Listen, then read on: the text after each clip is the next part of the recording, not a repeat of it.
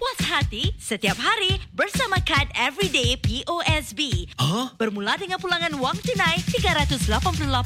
Puaskan hati anda dengan kad Everyday POSB. Daftar sekarang dan dapatkan pulangan wang tunai $388.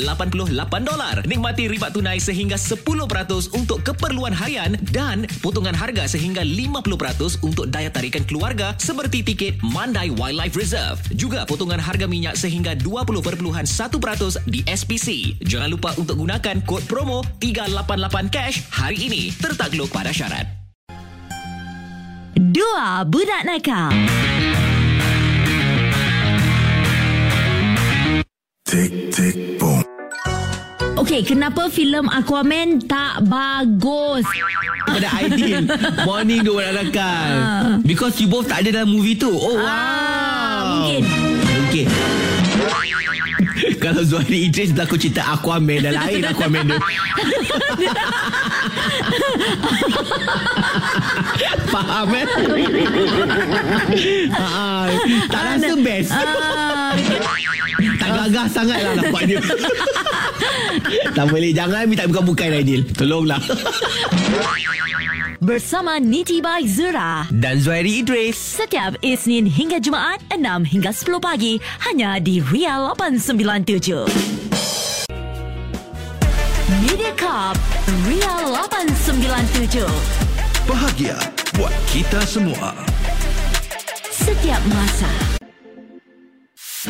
Mediacorp Ria 897. Hiburan tahap optima. Ria 897 menemani anda sepanjang hari. Muat turun aplikasi Mi Listen atau dengar kami di milisten.sg.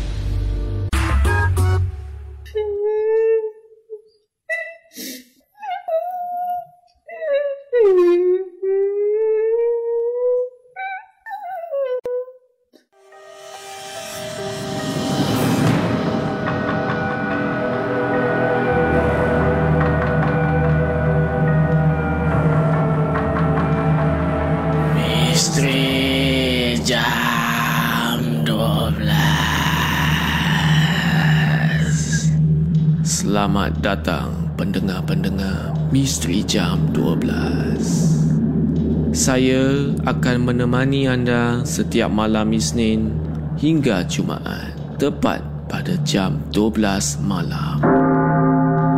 Sebelum anda tanya Suara siapa pula ni di Misteri Jam 12 Biarlah saya memperkenalkan diri saya ini. Nama saya Hafiz Aziz dan saya dari UXM UXM adalah YouTuber di Singapura yang membuat konten-konten seram di YouTube.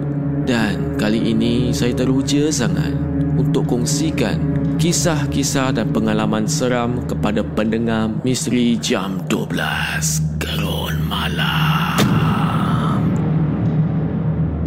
Sebelum saya bermula, saya ingin ingatkan kepada anda semua, jangan mudah percaya atau terbawa-bawa dengan kisah yang saya akan ketengahkan nanti.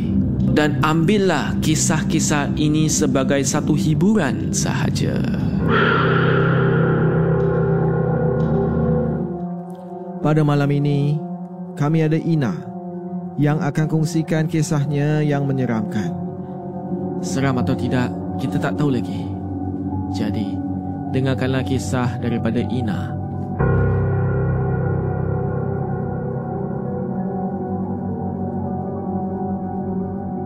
Selamat malam kepada semua pendengar dan juga kepada Hafiz.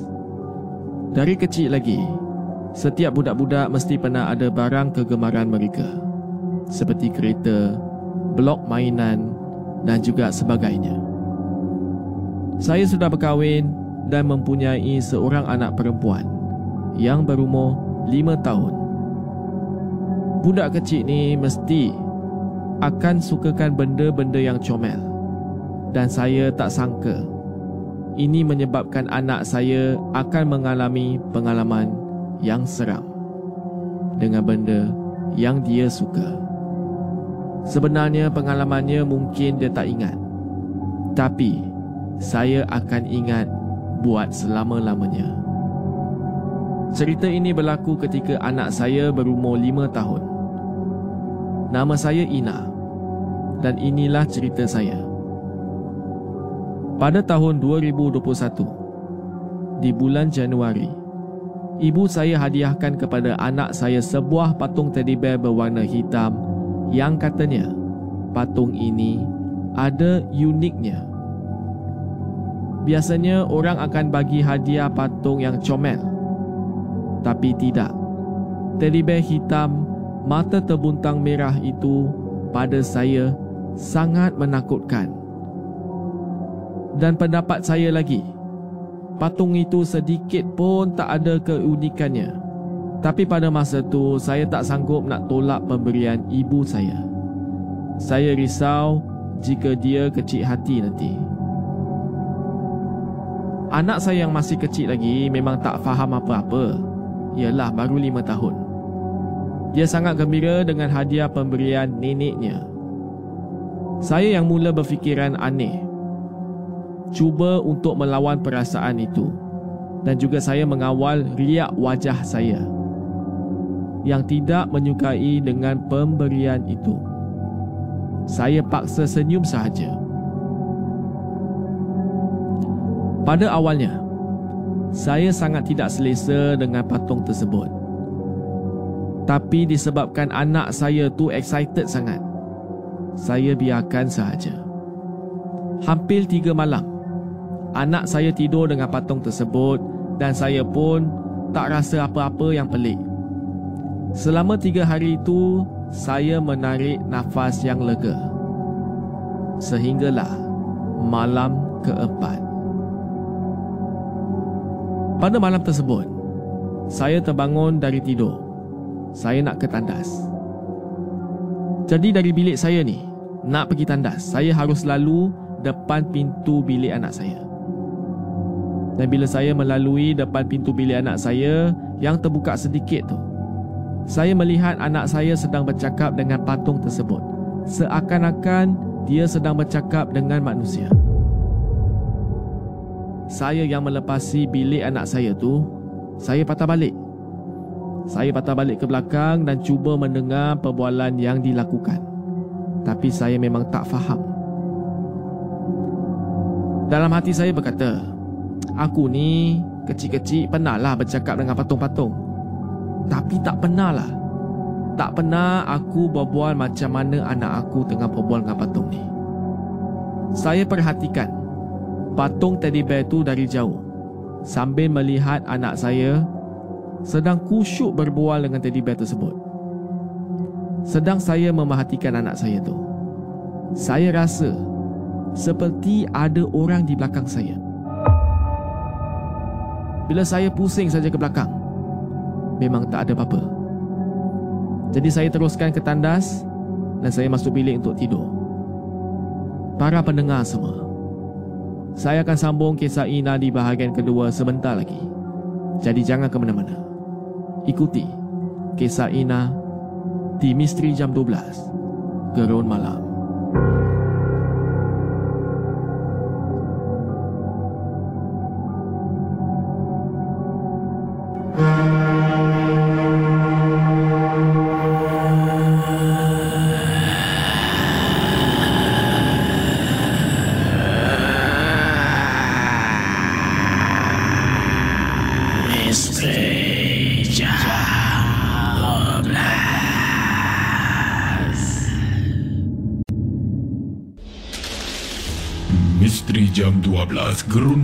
Hantarkan kisah-kisah misteri anda menerusi alamat email mj12 at mediacorp.com.sg di WhatsApp Ria 97868464 rancangan 1 jam setiap Isnin hingga Jumaat Misteri Jam 12 Hashtag bahagia bermula di sini. Mediacorp Ria 897. Mediacorp Ria 897 Hits demi hits.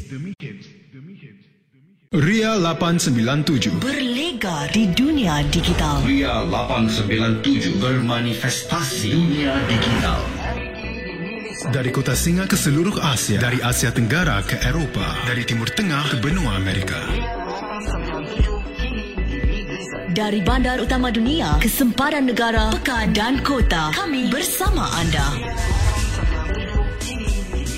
Anda, kami, aku, kamu dan kita semua. Disatukan dengan hanya satu sentuhan bahagia. Ria. Dan di gelombang maya, kita akan bersama. Tidak kira di mana anda berada, kami senantiasa bersama.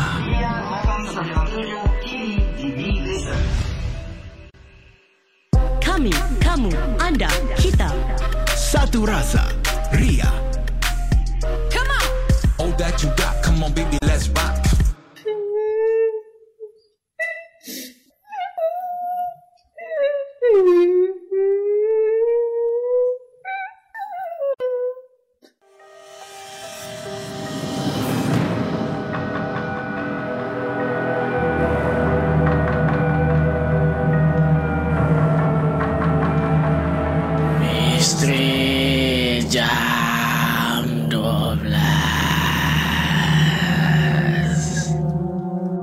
Selamat kembali ke Misteri Jam 12 Gerun Malam.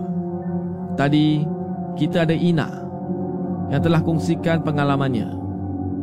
Dia telah ceritakan kepada kita semua Tentang ibunya Yang telah memberikan hadiah.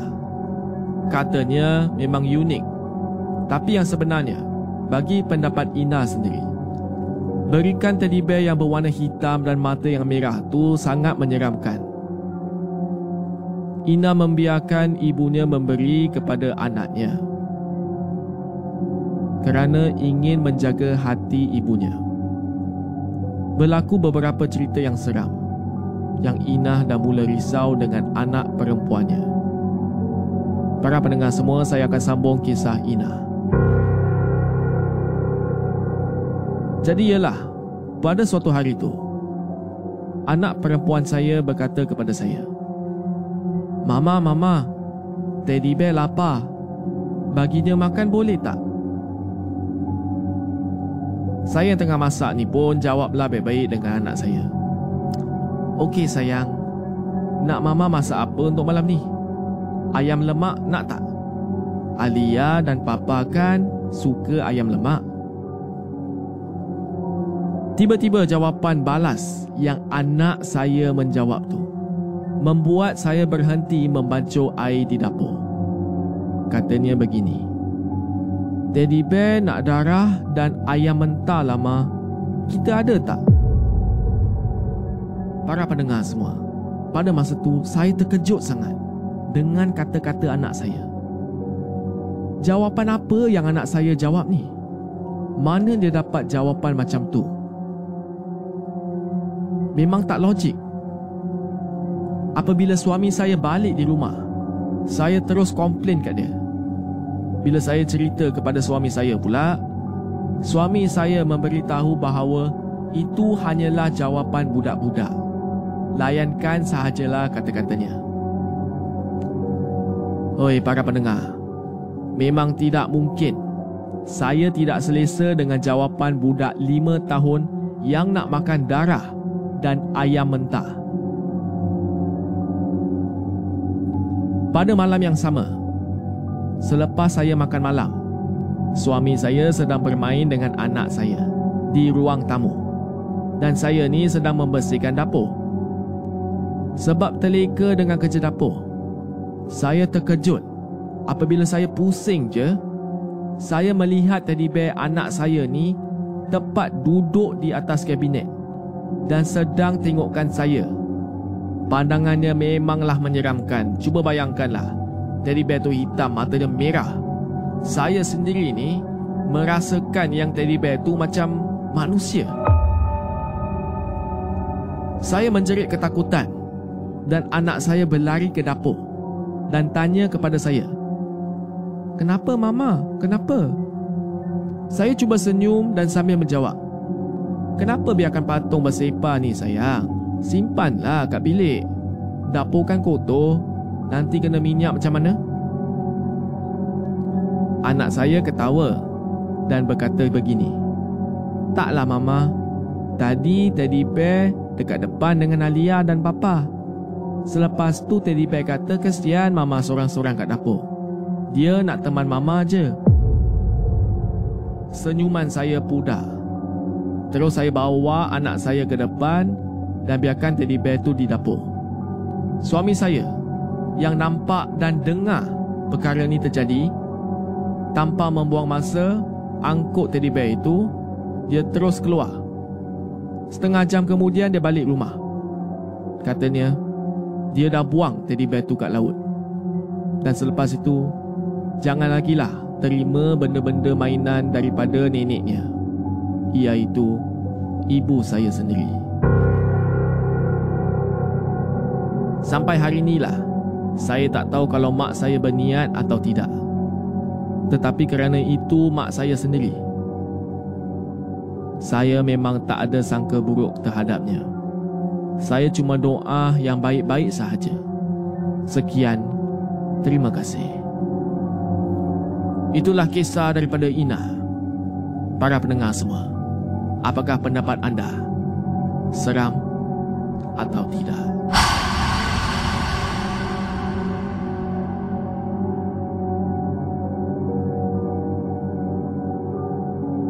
Ingin saya ingatkan lagi, jangan mudah percaya dengan kisah-kisah yang diketengahkan. Anggaplah kisah-kisah ini sebagai suatu hiburan sahaja.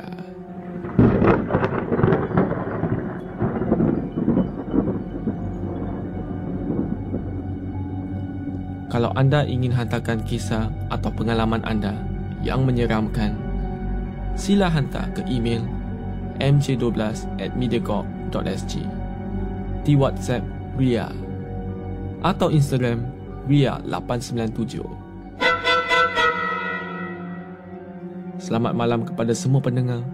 Saya Hafiz Aziz dan akan saya jumpa anda lagi di Misteri Jam 12 Gerun Malam.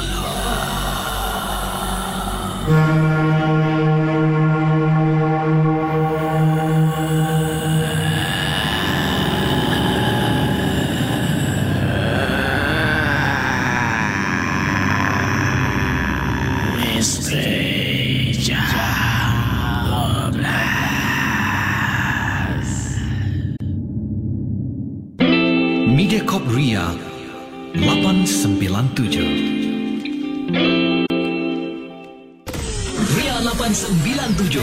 Muat turun aplikasi Millicent atau dengar kami di millicent.sg. Mediacorp Ria 897. Bicara lokal. Music Internasional, Info Global.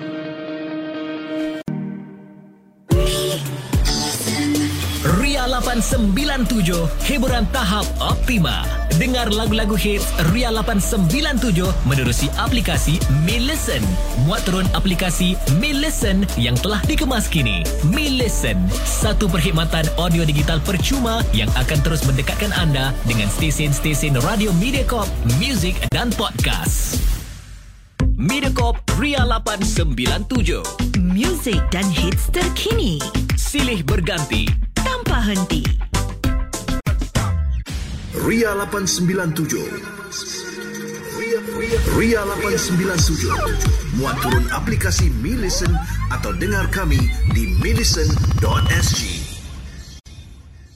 Ria 897 Berlegar Bermanifestasi di dunia digital. Dari kota Singa ke seluruh Asia. Dari Asia bandar utama dunia, sempadan negara, pekan dan kota. Kami bersama. Anda,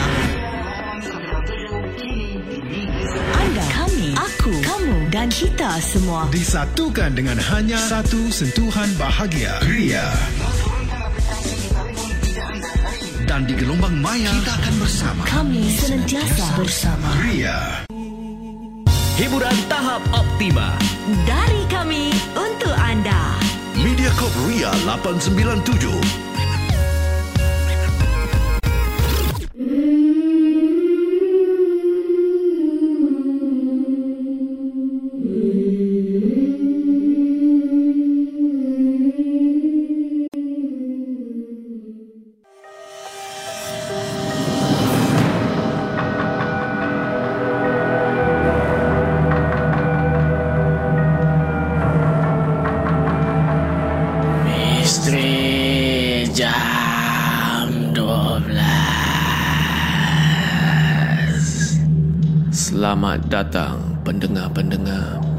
Jam 12. Saya akan menemani anda setiap malam Isnin hingga Jumaat tepat pada jam 12 malam. Sebelum anda tanya, suara siapa pula ni di Misteri Jam 12? Biarlah saya memperkenalkan diri saya ini. Nama saya Hafiz Aziz dan saya dari UXM. UXM adalah YouTuber di Singapura yang membuat konten-konten seram di YouTube. Dan kali ini saya teruja sangat untuk kongsikan kisah-kisah dan pengalaman seram kepada pendengar Misteri Jam 12 Gerun Malam. Sebelum saya bermula, saya ingin ingatkan kepada anda semua, jangan mudah percaya atau terbawa-bawa dengan kisah yang saya akan ketengahkan nanti. Dan ambillah kisah-kisah ini sebagai satu hiburan sahaja. Pada malam ini, kami ada Adam yang akan kongsikan kisahnya yang menyeramkan. Seram atau tidak, kita tak tahu lagi. Jadi, dengarkanlah kisah daripada Adam.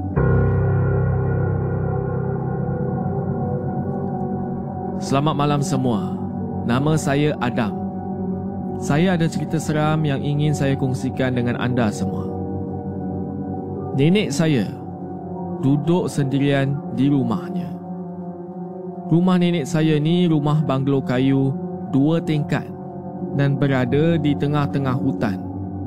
Tanpa ada jiran, nenek saya betul-betul menjaga rumah hanya dengan ilmu orang lama. Apabila saya berada di rumah nenek saya ni, saya sentiasa ada satu perasaan yang agak pelik dengan keadaan rumah nenek saya dan rumahnya.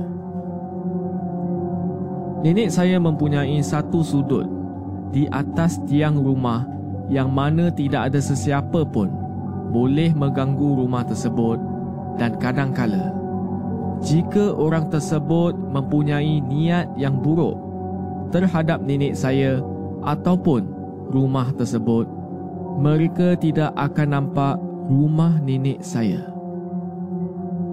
Pernah sekali ni, jiran tanah depan nenek saya yang kebetulan memang sentiasa rasa tidak puas hati dengan nenek saya cuba untuk datang mengganggu nenek saya yang sedang berehat. Tetapi alangkah peliknya ketika dia datang ke rumah nenek yang hanya jaraknya beberapa langkah sahaja dia tidak jumpa rumah nenek saya yang sedangkan mereka sudah berjiran sudah tujuh tahun. Cerita itu jiran saya sampaikan kepada cucu dia yang satu sekolah dengan saya menyebabkan saya tahu tentang kisah ini. Dan saya pun memberitahu kepada nenek saya apa yang diceritakannya. Cucunya berkata bahawa neneknya tu cuba untuk datang bagi racun dekat kucing-kucing rumah nenek saya pada satu malam itu. Tetapi apabila dia sampai sahaja di depan pagar rumah nenek saya, alangkah peliknya dia. Dia tidak jumpa rumah nenek saya. Dan bukan itu sahaja. Dia pula seperti dikejar pocong yang tinggi lampai. Memang sangat-sangat menakutkan apabila saya dengar cerita tersebut. Sejak dari hari itu, jiran saya melarang cucu-cucunya dan anak-anak dia untuk berkawan dengan keturunan nenek saya. Saya yang pada awalnya rapat dengan kawan saya yang merupakan cucunya pun turut berjauhan dengan saya. Bukan itu sahaja pengalaman yang aneh berlaku di rumah nenek saya. Ia melibatkan yang saya sangat yakin ada kaitan dengan tiang seram di rumahnya.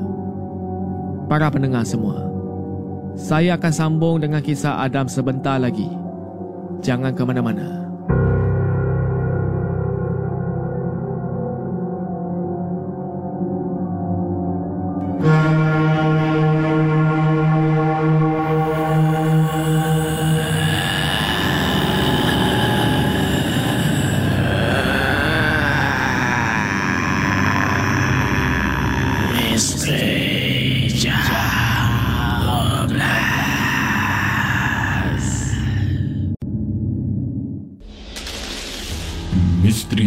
12 Gerun Malam hantarkan kisah-kisah misteri anda menerusi alamat email mj12 at mediacorp.com.sg di WhatsApp Ria 97868464 rancangan 1 jam setiap Isnin hingga Jumaat. Misteri Jam 12 Hiburan, info, muzik tanpa henti. Ria 897 Ria 897 berlegar di dunia digital. Ria 897 bermanifestasi dunia digital. Dari kota Singa ke seluruh Asia, dari Asia Tenggara ke Eropah, dari Timur Tengah ke benua Amerika. Dari bandar utama dunia ke sempadan negara, pekan dan kota, kami bersama anda. Anda, kami, aku, kamu dan kita semua. Disatukan dengan hanya satu sentuhan bahagia. Ria. Dan di gelombang maya, kita akan bersama. Tidak kira di mana anda berada, kami senantiasa bersama.